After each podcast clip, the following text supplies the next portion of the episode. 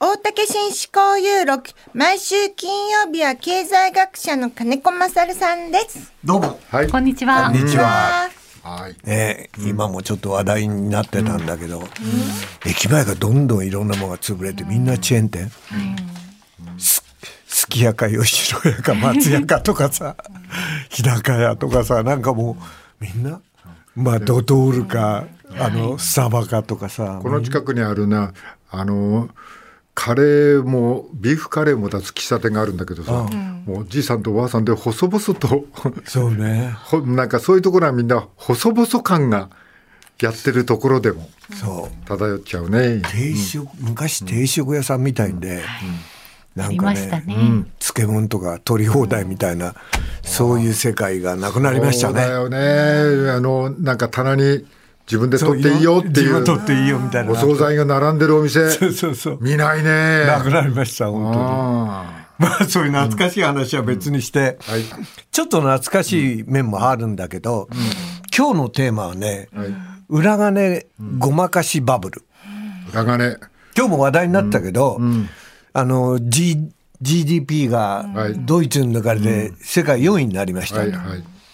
で、昨日かな、1ドル150円台にまた乗っけちゃったんですよ。はい。円安になったんで。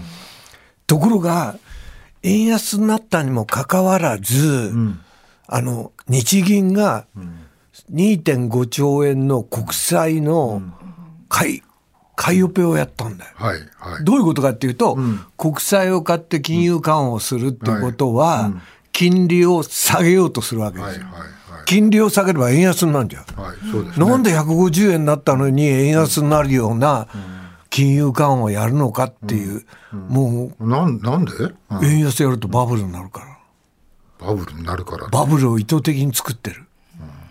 それから賃上げをさせようとして。大手の企業を儲けさせる。もうそういう路線にはっきり入っちゃったっていうのが見えてきた。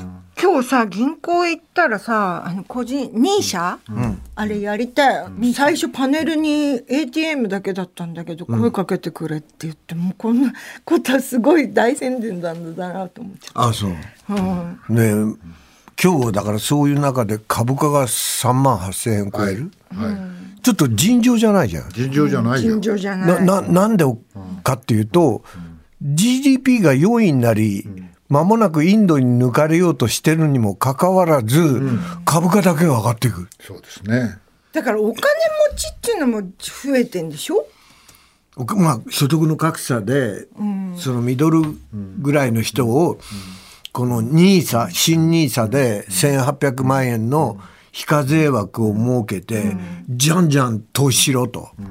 要するに、あの、社会保障はなくなるし、これから見ると介護保険も老老介護で人材もいなくなるし、もうお金は2000万円以上ないとダメだよっていうのが政府の見解になっちゃってるから、自己責任でみんな投資しなさいみたいになってる。だけど株価がに3万8000円で、ね、今 NISA 進められて、株下がるの決まってんじゃん、だって。そうそう。もう、これがだって、もう、ね、戦後最高みたいな上がり方してるわけでしょ、この間から、この間バブル以降。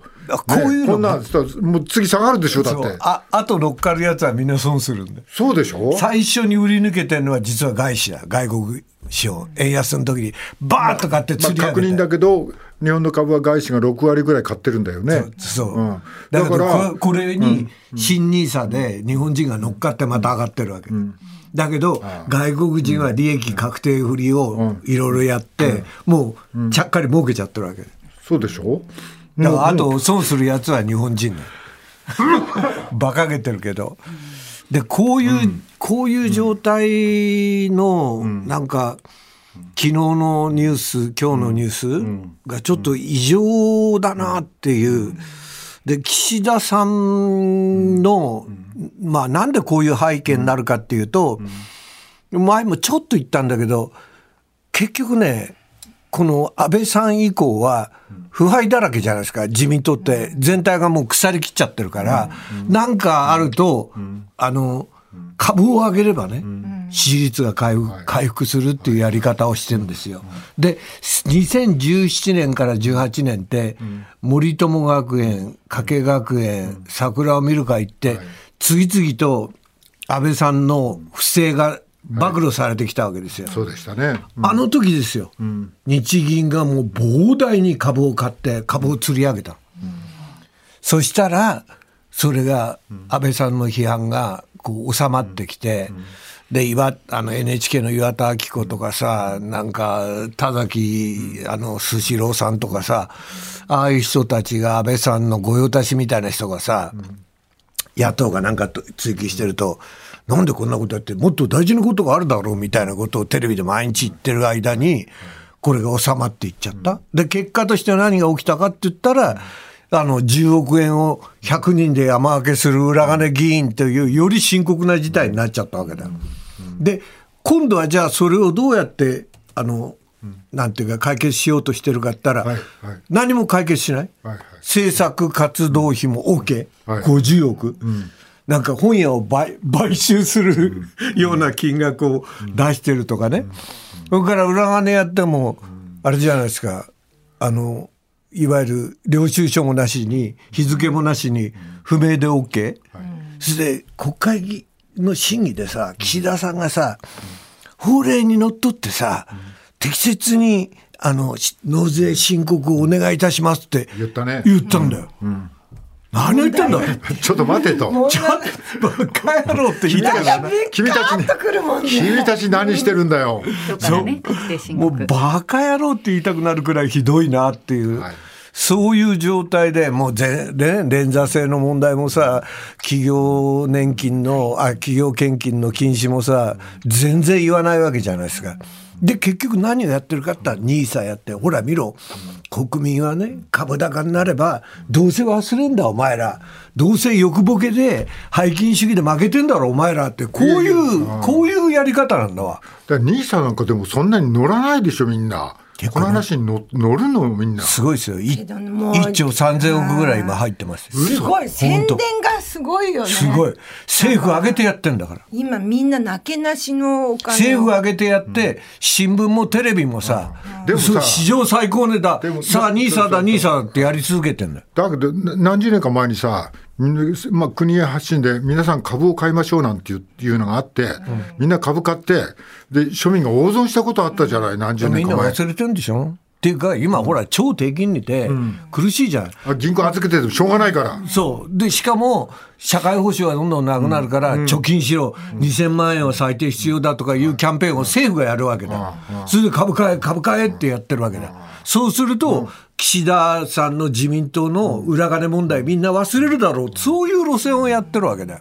でもさ、いくら株上がったってさ、みんなの生活が楽になってないってことはもう分かりきってる話いや、じゃない。それはね、二つあってね、はい。このバブルは円安を誘導するアベノミクス以来の政策、リフレ派とか MMT がくっついてるわけだよね。で、この中で経団連企業は儲かるから、円安で儲かるじゃないですか。だけど一方で普通の人はさ、円安インフレでさ、苦しくてしょうがないわけだよ。そうだよ。教育費も削るような人が出てきてるわけ。まあ今日ね、冒頭で紹介したけど、そう今日だから、エンゲル係数がもうね、高すぎて。そ底ついちゃったから、あと削るとかもう教育しかなくなってるっていう話でしょ？だからミドルの、こう中から下ぐらいの層は、から低所得者はもう苦しくてしょうがない本当だと思うよ。うん。ところが大手の企業なんかを言うあの勤め上げてさ、結構退職金とかもらってる人はさ老後不安だからさ猛烈にこういうのに乗っかっていくわけだよ。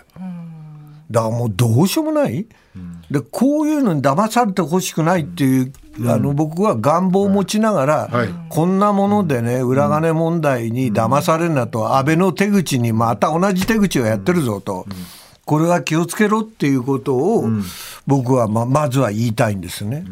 で、はい。その中で、やっぱりね僕はもうあの今の状態の中で円安バブルの後ろで、日本の経済っていうのは非常に深刻になってる？いやもいうみんな分かってき今日もみみんなが貧乏になってるって話は今日もね、はい。最初やってたけど、はい。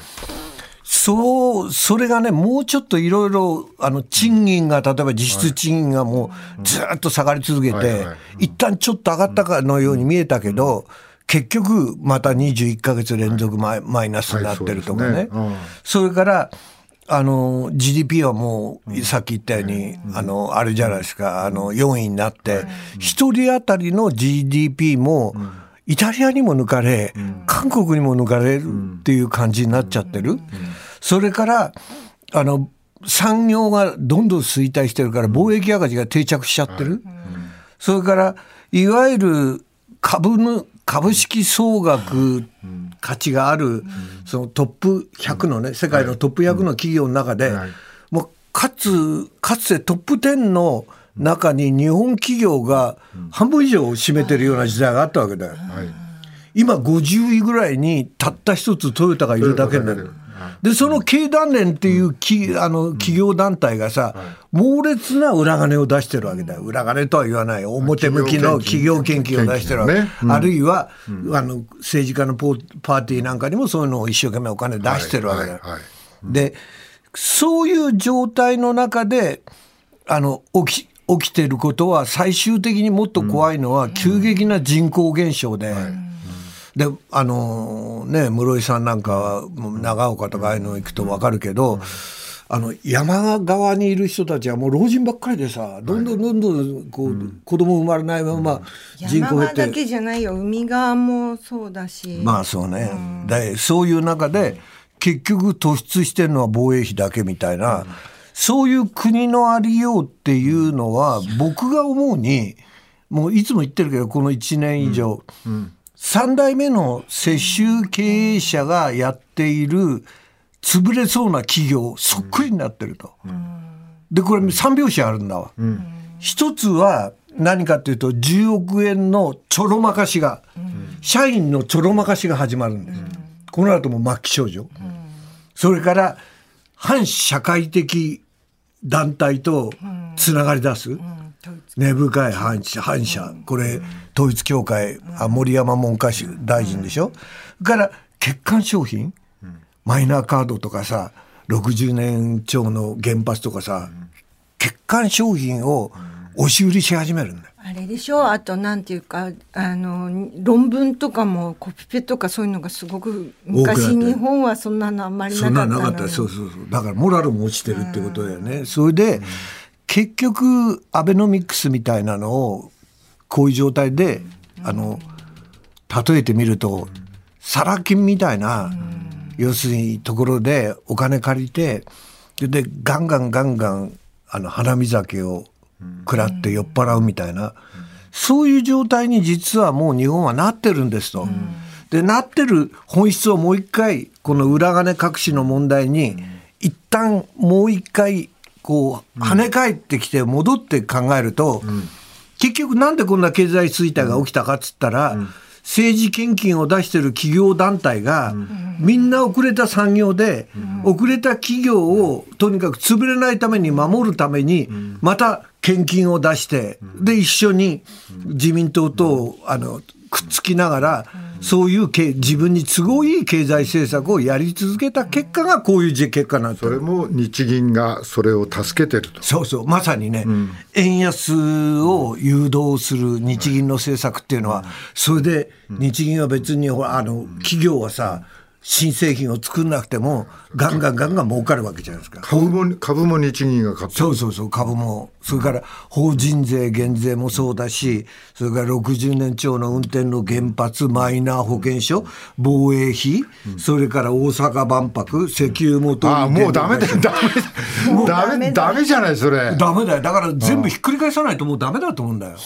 こっからが大変だねまた、きもう根っこ苦しいまあね力立て直さないとまあでもここまでひどくねなってきちゃったわけだからね。そう難しいよ一から直すのは大変だけど、やらざるを得ない状態になったっていうことをはっきり考えないといけないってことですね。はいわかりました。ありがとうございました。金子勝さんでした。大竹紳士交友録。来月、来週月曜日は古谷恒平さんの登場です。お知らせの後は交通情報です。